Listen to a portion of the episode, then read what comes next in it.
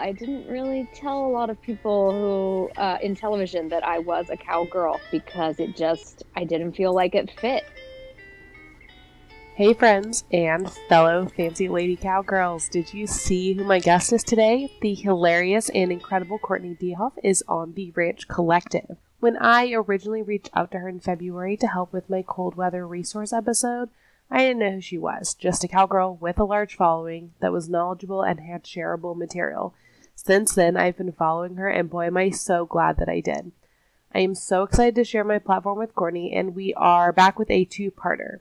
This first part, we get into background, rodeo, and talk about what it's like to be the owner of a bucking bull. And this is probably one of the episodes I've been the most excited to share because I love Courtenay, and I love what she's doing with her platform, especially on Instagram. She's really showing everyone that you can be fancy and that Western and Cowgirl don't come as a one-size-fits-all title. Next week, we'll talk about Fancy Lady Cowgirl and Cowgirl problems, but this week, we're focusing on getting to know the woman, the myth, the legend, Courtenay Dehoff. Hey, this is Sophia Sulzner, owner of The Western Shop Specialist and founder of the Punchy Posse. As a former guest of the Ranch Collective podcast, I can genuinely say I hope you are loving this episode and become a regular listener if you're not already. Harley graciously provided me this opportunity to talk to you real quick, so I wanted to tell you who I am and what I do to see if I can help you. I work exclusively with Western and rural women who own a business, whether online or in their hometown. I spent four years developing social media strategies through hands-on experience with clients all across the country. I took these proven strategies and, seeing a need in the Western industry, decided to serve my babes, my Western and rural women, and support them on their journey to being a successful business owner. At the Western Shop Specialist, I offer one-on-one coaching and strategy sessions, Shopify website design, social media management, and a slew of trainings. My most popular program right now is called the Punchy Paycheck. The Punchy Paycheck is a monthly membership that includes a live training each month on a topic chosen to help you grow and maintain your business, a live Q and A session, and a private group chat exclusive to Punchy Paycheck members. All this is valued at over three hundred dollars, but to allow as many Hoss babes as possible to participate, it is only twenty-nine dollars a month. This program is a perfect first step to growing your business or an amazing accountability tool to keep you pushing yourself past the level you've already reached. If you'd like to sign up, you can head to the western shop specialist dot com. You can also find out so much more about me and my business on my website, and a direct link to join the Punchy Posse, which is a group exclusively for Western and rural women business owners. I would also love to connect with you on any of my socials. You can find me on Instagram at Sophia Sulzner or at The Punchy Posse, and also on Facebook, just The Western Shop Specialist. I look forward to chatting with you, and I really hope you enjoy the rest of this episode with Harley and her guests. My name is Courtenay Dehoff, and I like to tell people that I am a cowgirl turned television host because that's just really the best way to describe me. Uh, I grew up in northeastern Kansas on a small cow-calf operation. My grandparents run a large cow-calf operation, and I was just a cowgirl through and through. Uh, I high school rodeoed. I went on to college rodeo, to pro rodeo. So, you know, for the first twenty-five at least years of my life, it was all things cowgirl all the time.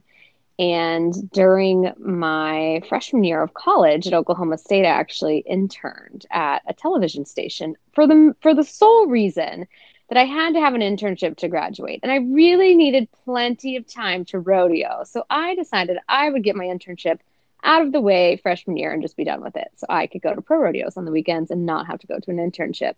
And I actually fell in love with television and, more importantly, storytelling. I love storytelling, you know, human interest pieces. I just really I just really love humans, and I just really love sharing and listening to their stories. So I became a T V host, and uh, that is what I have done for over a decade. Gosh, that makes me sound old, but for over a decade, I've been a television host in major markets across the country, and uh, sort of was a cowgirl on the D L. I didn't really tell a lot of people who uh, in television that I was a cowgirl because it just, I didn't feel like it fit. I didn't feel like it fit in that Hollywood-esque uh, entertainment industry that I was working in. So I hid that part of me for a very long time. Um, and it wasn't until about four years ago that I finally started to really lean back in and embrace that cowgirl side of me, who, uh, you know, the cowgirl side of me is very much who I am. Um, and so I combined the two, and Paints Lady Cowgirl was born. So that's, uh, in a nutshell, that is who I am. Uh, just a cowgirl turned a T V host. I love it. That's so something that I hear a lot, and particularly it seems from my female guests who go off and they either in college or right after their job, right after college, they kind of like ditch ag or ditch rodeo or ditch, you know, cowgirl stuff. And they're like, I'm going to make it in the big city and I'm going to say, screw all of that stuff. And I don't care, like, I don't care about that stuff, or they close themselves off to it, but they always end up back. That's what happened to me. You end up back in it. Yeah, no, a hundred percent. That is what happened uh, to me. I don't, I wouldn't say I, um, I wasn't trying to get rid of it per se, that ag background, that small town America, you know, story that was very much a part of who I was, but I had really big dreams. I didn't want to just be a T V host in, you know, a local mid-size market. I wanted to be a T V host in New York.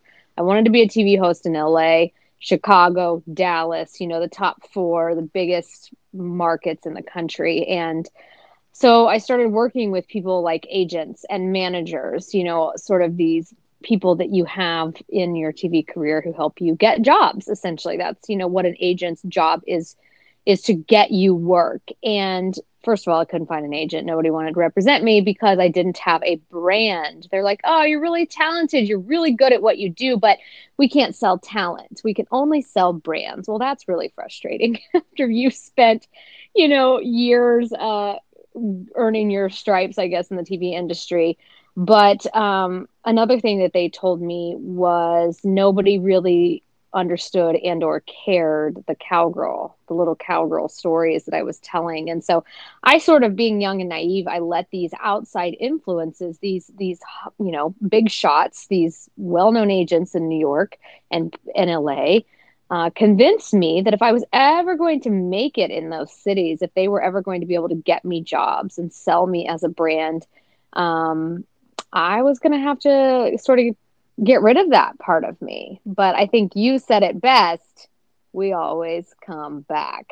And for me, man, it's like, I don't know what the saying is. Like, I think you can take the girl out of the country. Well, it's the same with the cowgirl. Like, you can take the girl out of the cowgirl. I, it's not gonna like have quite the same ring to it, but like, you couldn't take the cowgirl out of me. And um you know, every now and then that would come out. The cowgirl would come out uh in, you know, at work, at at T V, on T V even occasionally. And um I sort of just got to the point where I was like, man, I'm tired. I am just really, really tired of living a half full life in order to satisfy other people's opinions. And so, you know, it took thirty years. That's what I tell people. It took thirty years for me to fully embrace who I am at my core. And that's both the fancy T V host who loves storytelling and who loves living in big cities and who loves, you know, hobnobbing with, um, you know, the, the socialites and all the things that you get in the big fancy cities. I'm also just a cowgirl, you know, a little, a little Kansas cowgirl. And that, that part could never be taken out of me, as hard as I tried, as hard as they tried. Um, so, you know, I finally decided to just lean into both and see what would happen. And what happened was uh, amazing. And you live in, you know, arguably, arguably the best city to be doing that. You're in Dallas. Yeah, no, I'm, I'm super lucky. People ask me all the time, like, because I'm an independent contractor now. So really I could work, you know, I could live and work in any city um, in America, because pr- pretty much I live on a plane. But Dallas is a great city. It's a huge market. Um, it's growing rapidly. We're the, you know, it's the fourth largest television market. So I do have an agent here. So I do do some T V work here, but Uh, yeah, you have the big city. Dallas is a city. Don't, don't let anyone convince you that it's not. I remember when I first moved here, my family was so excited because they thought, oh my gosh, she's moving to Dallas. She'll probably meet a nice, rich cowboy. Well, first of all, there are no cowboys in Dallas. I mean, there are, but it's not what you envision necessarily when you envision Texas. But the beautiful thing about Dallas is it is still Texas. You know, there are still people wearing cowboy boots um, in Dallas, but you're just, you know, a short drive from the rural areas and some really great ranches, and Fort Worth. Fort Worth is very cowboy. Uh, so yeah, it's a, it's a, it's a beautiful, uh, a beautiful city to sort of embrace both. Yeah. I lived up on the, um, Oklahoma border with Texas, so about an hour, hour and a half north of Dallas for about a year and a half. And I worked in Frisco um, for that year and a half at a cheerleading gym. And I was just always like, oh, it's like, it was so cool. And my fiance was managing a cattle ranch. So I was like, oh, I really get kind of the best of both worlds. I was like, I get to go down, I work in the city, I get to see my city friends do city stuff, and then I get to go home and I live in this beautiful, incredible ranch. Mm, I love that. I'm still looking for the ranch portion of that. So if there are any eligible bachelors listening, I mean, I can even bring the ranch, but like, I just, you know, gotta, gotta make that connection. But no, I, I totally get where coming from. Um it's just, even when I get to go home, it's just so nice to be able to just like be out um and hear birds chirping and things. You forget sometimes when you live in the city how uh, overstimulated you actually are. Yes. Until you get out to like rural America and you're like, wow, I can breathe. This is amazing. Yeah. So speaking of going back home, tell me a little bit about your life growing up in Kansas. Yeah, so I um I like to tell people I grew up in a in an agriculture family. I'm a fourth generation rancher. Um, you know, like I said, my parents ranched, my grandparents ranched, my great grandparents ranched. Um, but we sort of had the best of both worlds because we were heavily involved in the livestock side of things. We showed Angus heifers uh, all over the country. You know, big um, big members of the National Junior Angus Association and the American Angus Association. So we had our Angus family that we sort of traveled all over the country with, but then we also rodeoed heavily. So, you know, my sister and I were both members of the Kansas High School rodeo team, qualified for the National High School Finals. So we really, every single weekend of our lives was either a cattle show or a rodeo. And, you know, when you're in, when you're a teenager, like, ah, there would be times where I'd be at a rodeo. I, I would never have chosen not to go to the rodeo, but, you know, you missed out on a lot of like just high school things. I never went to a prom.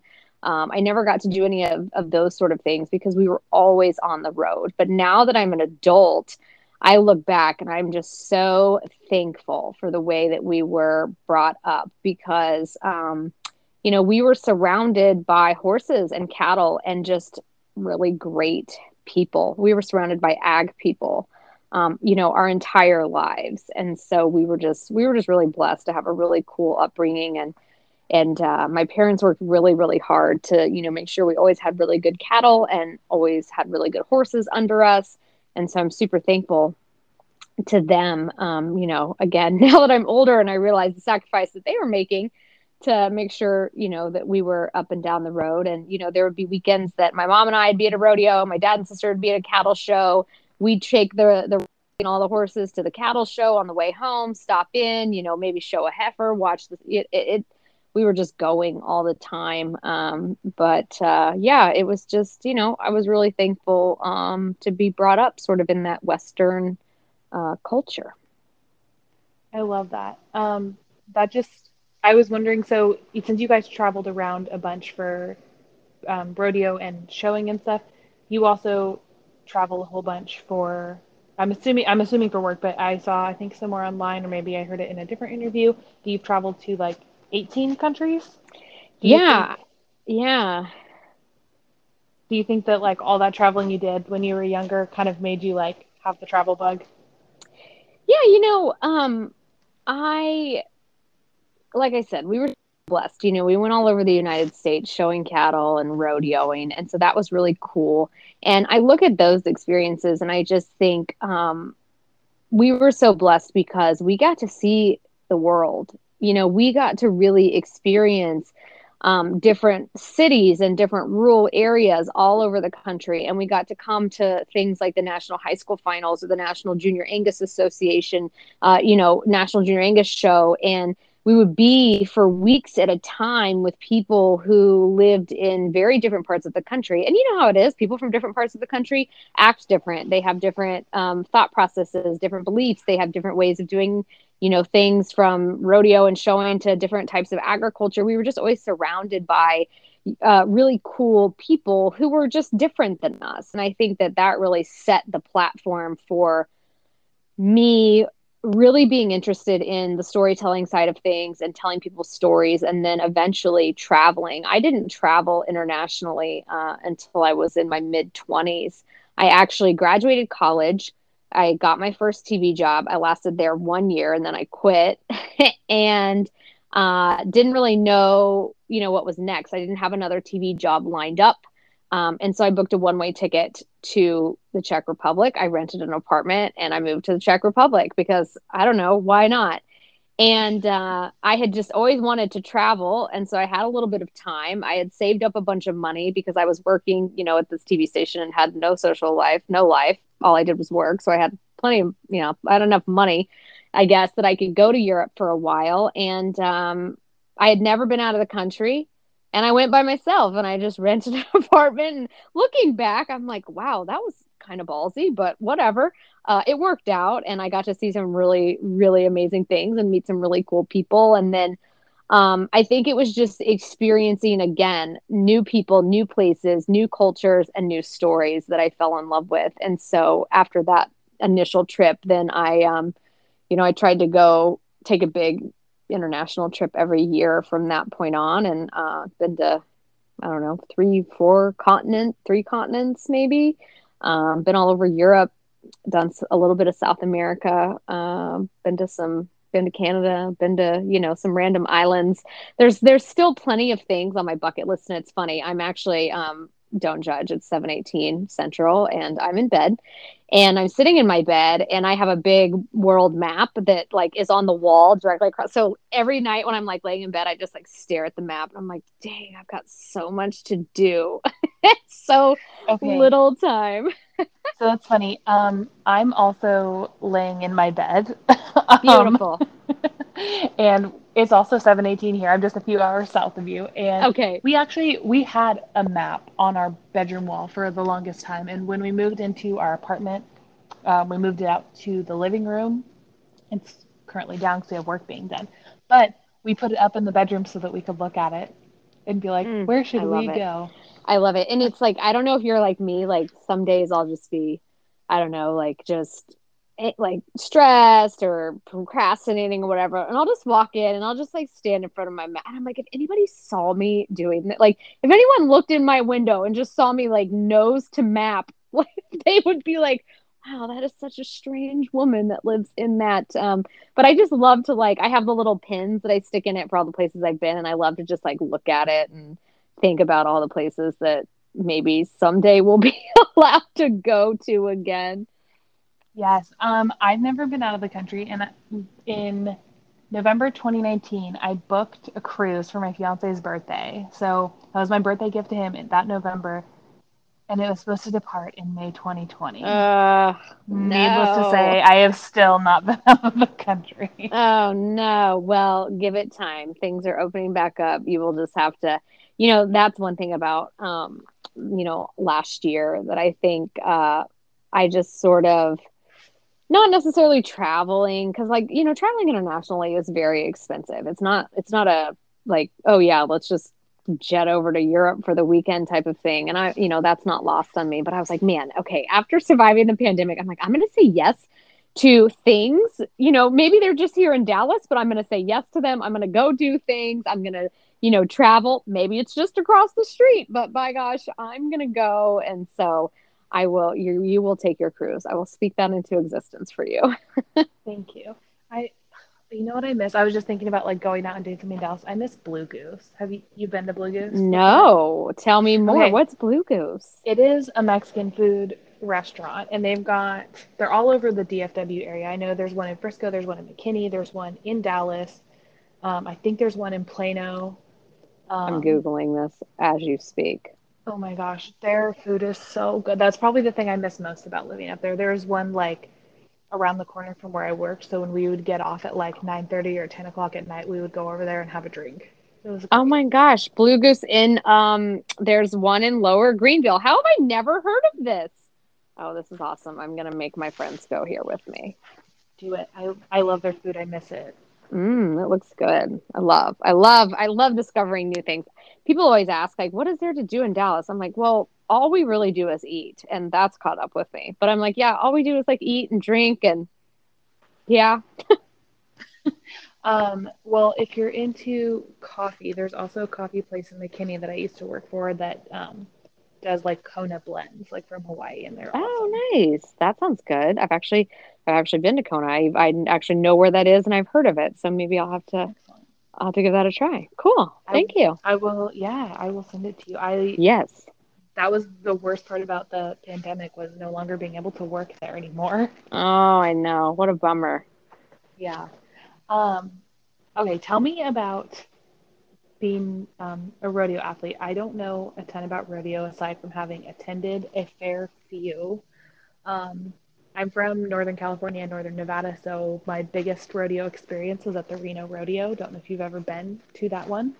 Um, other than that, I don't really know anything, so tell me about it. What was your event? What was that like? Yeah, yeah. So um, I... Like I said, I started out, it all started, my grandpa, my pappy bought me a pony when I was a little girl. And we discovered, I discovered that said pony knew how to ran, run barrels. And the joke, you know, with my, my grandpa used to always be like, barrel racing was a great way to ruin a good horse.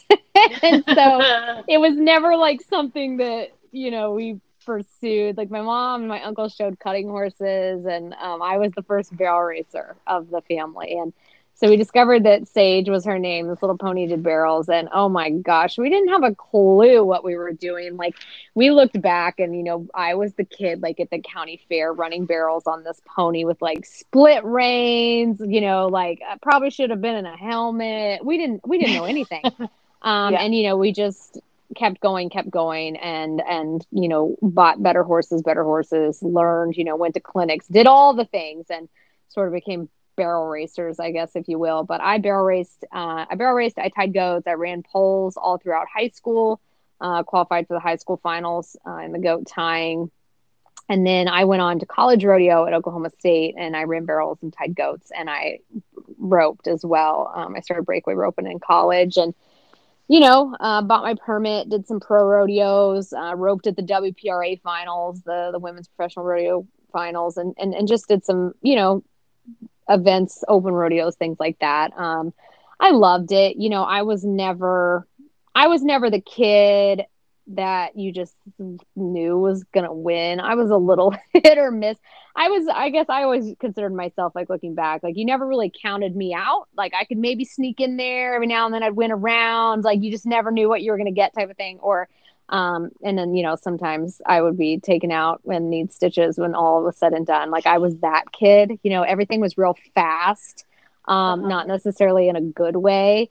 Uh, but, um, yeah, so, you know, rodeoed and, and just was heavily involved in that for a long time. And, and, uh, like I said, I started, I learned to rope in college. Actually, a cutting horse, uh, trainer taught me to rope, and I just fell in love with it and picked it up really quickly. And it was just something that, it was different, you know, than what I had done my whole life. And, and, um, I just really loved the roping. And I always think if I ever went back and did, you know, a rodeo event or something, I would probably, I'd probably breakaway rope again. And uh, my little sister had a really nice cutting horse. I didn't, I didn't have a cutting horse. I didn't, I didn't learn to cut or anything, but my sister had a really nice little cutter. And so then my mom kind of got back into it, and then, well, I didn't left out. So like I would go to, I went to a few shows and loped some horses, and um, I showed a couple times and it wasn't great, but you know, um, It, I just, I've always loved to ride, and it's, it's come pretty, it came pretty natural,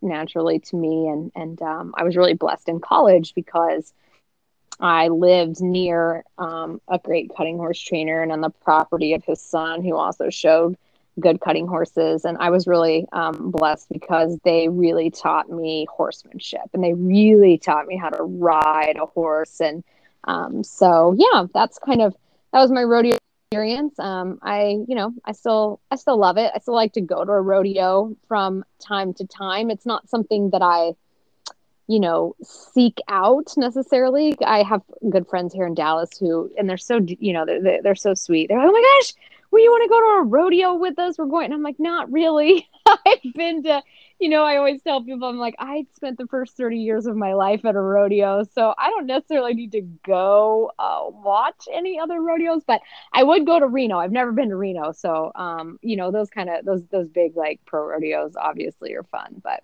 that's kind of, that's kind of the story on my rodeo career. That is super cool. I love hearing about people's, like, rodeo stories. 'Cause again, I don't have a ton of, like, experience about it. I photographed one. Um, I photographed a couple of smaller ones, but um, I think they're so cool. They're so cool, and the athleticism from, you know, humans and animals alike is incredible. Always. Yeah, no, it's it's super neat, and I, you know, I've always loved it. Rodeo will always be near and dear to my heart. And I actually, last year, was it last year? And geez, seems like ten years ago. I um, started working. I did a little bit of work with the P B R, the Professional Bull Riders, and. Um, So that was really fun to really see, you know, get an intimate look at the elite level of, of, you know, the P B R. And so, yeah, it's, you know, I just, I love cowboys and cowgirls. And so anything, anything that they're involved in, I want to be involved in. Are you going to come out of retirement twenty twenty-one? No, probably not. You know, I, I literally, I went to the gym today. I hadn't been to the gym in like a couple weeks because I had my event and did whatever. And I went to just like this like weightlifting class. I'm literally laying in bed in the fetal position. I'm like, wow, I'm so broken. I am so, you know, I just, I have such respect for like the rough stock guys and the bull riders. And um, because I am, you know, I had a lot of injuries, nothing like super serious, but I just... I'm just crippled. As I tell my mom, I was like, I'm so crippled. Like, I can't even go to the gym for one day. And like, you know, I had a horse fall on me, and I've ruptured backs and sternums and cracked and busted knees and all the things. And yeah, when you turn thirty, that all starts to catch up with you. Well, I'm worried. I'm twenty-eight now. So, well, get ready, because everybody told me it was going to go downhill at thirty. And I was like, yeah, yeah, yeah, whatever. Well, they weren't lying. Got it. So I'll do all of my dangerous, reckless yes. in the next two yes. years. Yes. Yes. Get all the danger out of the way now, because you're going to pay for it later anyway. Have you ever been to um, a rodeo where they do the Ring of Fire? Um, is that where they like turn the bulls out and you have to like sit in it? Is that what, is that, that? Is yeah. that what that is? I've, yeah. I've seen it on like TikTok. I don't know. I'm sure I've been to one. Um, I would probably not sign up for that ever for any amount of money. My fiance was going to do it, and you get pe- members of the audience like um, basically bid on you. So you're like basically sold, and that's how they raise um, money. It's like fifty-fifty. The person who wins gets half of it, and then the rodeo association or whatever gets the other half. Mm-hmm. And my fiance, um, he was real bummed. He was in a car accident um, like maybe five weeks before this rodeo that we were going to. We were going just to spectate, and he wanted to sign up. We the whole reason we went is so he could sign up, but he was in a car accident, and he was literally in a boot and on crutches. He was like, can I still do it? And they were like, mm-hmm. Sports medicine was like, yeah, that's a no. Yeah. uh, yeah. So I was like, oh, that's a bummer, next time. And then he oh, moved. Oh no, he doesn't, he doesn't want to do that. I don't know. He jumped out of a plane a couple weeks ago. So, well, I mean, that usually ends well. I mean, if that doesn't end well, like it just ends. But I feel like the the Ring of Fire, you just get really maimed. Like it doesn't. I don't know. Oh, yikes! I don't know. Men are different, though. Men are wired different. It's like bull riding. I love bull riding, and I loved being involved. And but I I was you know sidelined, so I would be right at the walkout gate, like when the guys would walk out. And sometimes they would come out, and I would just like watch them just, you know, dragging a leg, blood. And I would just think, huh, I just really respect and admire what you do. It's amazing. But why in the hell would you want, uh, would you want to do this? It's just, you know, I don't know. I've decided it's a guy thing. I'm like, men must just be wired different. I don't know. I, yeah, I think you're right. Speaking of um, bull riding, can we talk about Top Dollar? Mm. Yeah, so we... I'm always happy to talk about Top Dollar. Um, okay. Uh, can you explain who he is? Yes. So uh, I'll back up a little bit. So like I said, I, I worked, did some work with the P B R. Um, really cool. I mean, just like the dream gig, right? You know, first event, Madison Square Garden. Then we went to Chicago, you know, just flying all over the country, going to these various P B R events. And that lasted three months. And then the pandemic happened. That was Aww. The end of that.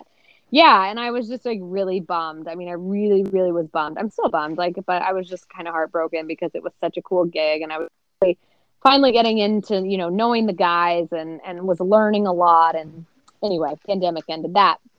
And uh, in July, I was actually at the National High School Finals, and I was working for the P B R for Ride Pass. Um, they had hired me to go and uh, call the timed event arena. So I was color commentating in the timed event arena. And I remember I got a, a D M on Instagram from, like, it was in my request box. Like, I didn't even know this girl from this girl. And she was like, hey, I don't know what the message said. Like, I don't, but like now that I know Katie really well, I can just like only imagine. Like the message was like, hey, do you want to own a bucking bull? And I was like, what, what?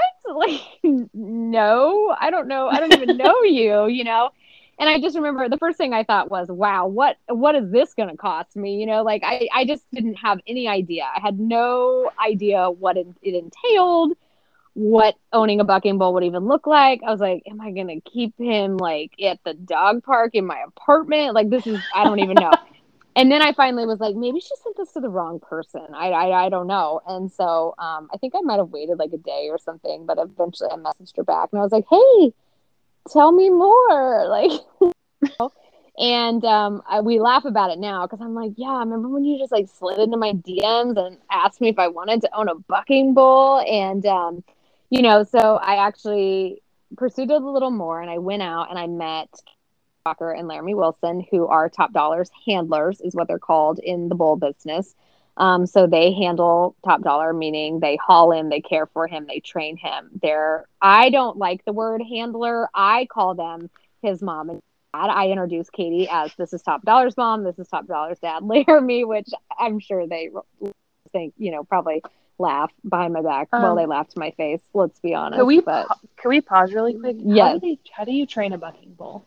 Oh, that's a very good question. So w- actually we get that question a lot because part of Top Dollar, part of the like ownership was they really, we really wanted to share the story because we really wanted to show people that, hey, anybody can be involved in the bull business. So the number one question that we always get is, how do you make him buck? Well, the answer is you don't make him buck. You don't make any bucking bull buck. So bulls are, the American Bucking Bull is its own breed. So it's its own registered breed. It's one of the fastest growing uh, breeds of cattle, actually, which I did not know until I got involved in this. It's one of the fastest growing breeds in the United States. And the short answer to this question is they're bred to do this. It is bred into them. Um, they either have it or they don't. You know, I'm trying to think how to explain it. You know, when you look at someone like LeBron, LeBron James, right?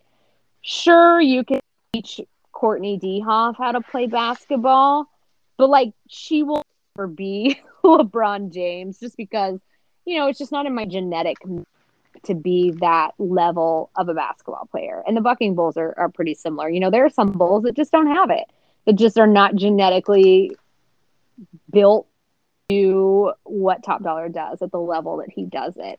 Um, so, you know, it's a lot of breeding uh, goes into it.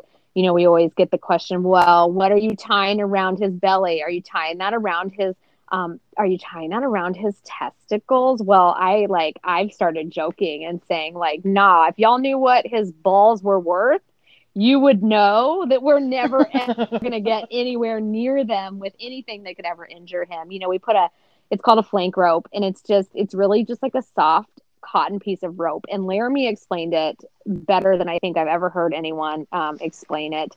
And he said, Courtenay, think of it like a belt. A belt holds your pants up. A belt isn't so tight that it like pinches or cuts into you, right? Because then it's not comfortable. And that's what he explained it. Like the flank just goes around. It's about as tight as you would put a belt on, you know, yourself.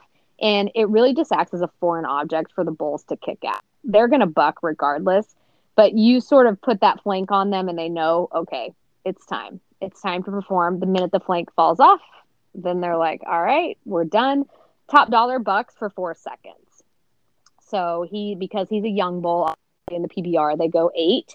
Um, but because Top Dollar is only two, he bucks for four seconds. There is, um, he has a flank and then he has a little mechanical dummy, which I is basically just like a little saddle that like sits up on his back, and it acts as nothing more than a weight. It weighs fifteen pounds. So he has a fifteen pound little weight that they call the dummy, and then um, his flank. And after four seconds, whoever is on the back of the chute at an event, a lot of times it's Laramie, uh, will hit a button. He has like a little remote, looks like a car remote, and it releases everything and falls off. And then Top Dollar goes back to his pen and eats snacks.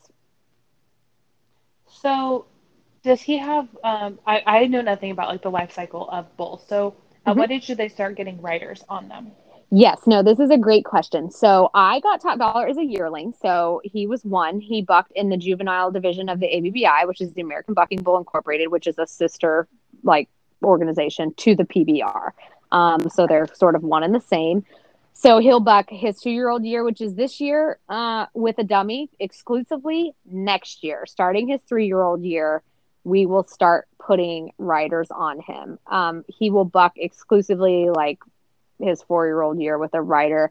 I'm not sure, um, you know, for Top Dollar next year, like we may give him a little bit of a break and just like let him go out and eat and breed cows and gallivant around, you know, we'll put riders on him at the house and stuff. I say will, like I'm actually making any of these decisions. Laramie and Katie are in charge, but this is what I've sort of like, sort of what we've discussed. And so um, his four-year-old year is what they call his classic year. And that is a, that's really an exciting year because he'll buck with riders, not just any riders. You know, he has the opportunity to buck with some of the best bull riders uh, potentially in the world, just depending on where we take him and, and what sort of events. Um, but like, you know, they'll buck some of those four-year-old classic bulls at the P B R World Finals. So in my mind, that my dream for Top Dollar is to like get him to his classic year, his four-year-old year. Hopefully he'll be just as good with a rider, but you just, you just never know.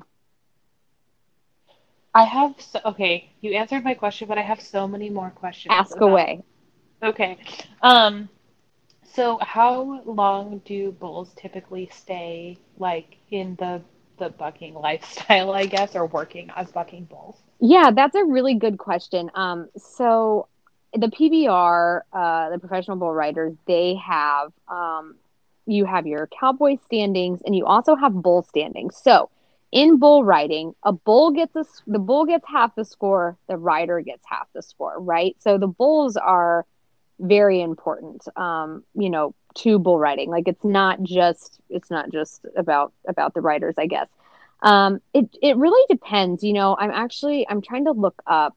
I'm not sure how old. So let's see. I'm looking up like Chiseled, for example, and he's not very old. I'm on the P B R website. I'm like doing research in real time. So I'm Smooth Operator. There's a bull named Smooth Operator who has been, um, you know, been a world champion bucking bull. Smooth Operator, I want to say, and if there's like any P B R aficionados listening to this, they're probably gonna be like, that's not right. I want to say Smooth Operator was like seven or eight. Um, so okay. they can, they can, you know, go buck up into a certain age. Now, are they going to be like Smooth Operator and continue bucking at the level that he's bucking at that age? No, not necessarily, because, you know, they're, they're like athletes, you know, just like any athlete, um, they get worn out and tired. And sometimes you just want to let them go be a bull. Um, not everybody's Tom Brady. Yeah. Yeah, exactly. Smooth Operator is kind of like the Tom Brady of, of bull riding. Like he, like he just keeps going and he just keeps being really good, and um so yeah. I gotcha. Um what are kind of your responsibilities as the owner? Well, I tell everyone that I'm just the stage mom.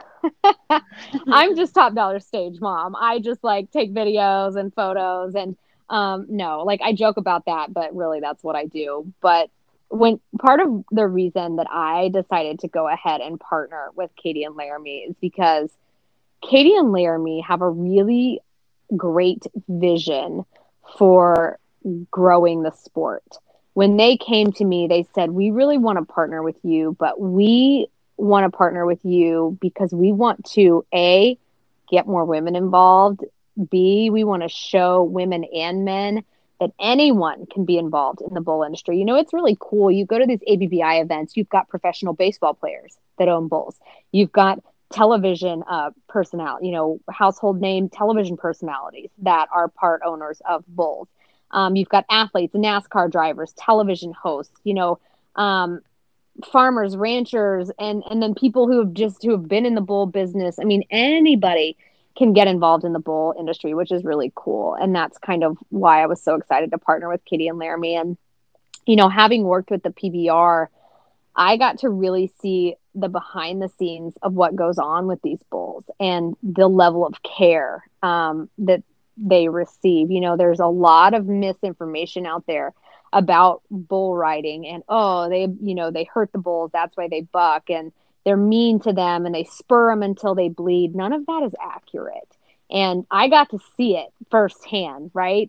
Um, you know, I knew that going in, but it wasn't until I was really down there with those guys, talking to those famous stock contractors and, and seeing, you know, the, the shockwave therapy, the massages, they swim them, you know, they, there's all kinds of, of different things that they do, acupuncture to, to keep these bulls performing at the, the level that they're performing. And I use the example again, LeBron, like LeBron doesn't just like go to bed, wake up, and run out onto a basketball court, right? He's in full training all day, you know, keeping everything functioning. And, and bulls are the same way, you know, they're, they're high level athletes, just like the Cowboys. And so it's just been really cool to, to be involved on that side of it. But yeah, I, I go to events. Um, I'm sort of the storyteller. I'm sort of, t- I'm sort of top dollars. I'm his stage mom. Let's be honest. That's really the best way um, to describe it. But no, it's been really cool. And one of the cool things about partnering with Katie and Laramie, like I get to go out to the house. Um, I,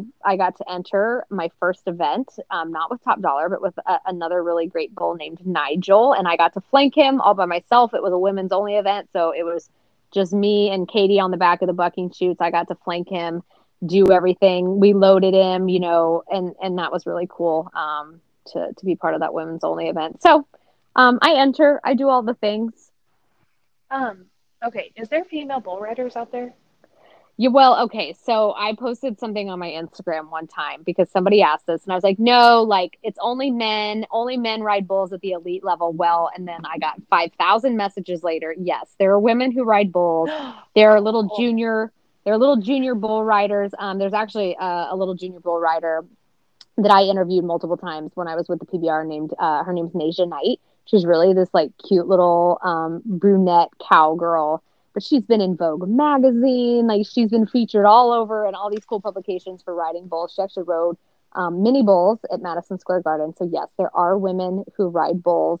Now I tell people at the prof- in the Professional Bull Riders Association at the, you know, there, no, it's all men. Right. And I know, um, cause I've seen, I've seen some women ride Bronx, I think. Um, yes. Oh gosh. I might've been in, Might have been in Red Bluff, might have been in Salinas, somewhere on the West Coast. Uh, there was some women on Bronx, but that was a whole, I don't know, it felt like a different experience than watching men on Bronx. Mm-hmm, for sure. Thank you so much for listening today. If you enjoyed the episode, please feel free to connect with me on social media. It's at Ranch Collective Podcast on Facebook and Instagram. And subscribe to the podcast to get new episodes as soon as they're released. See you next week.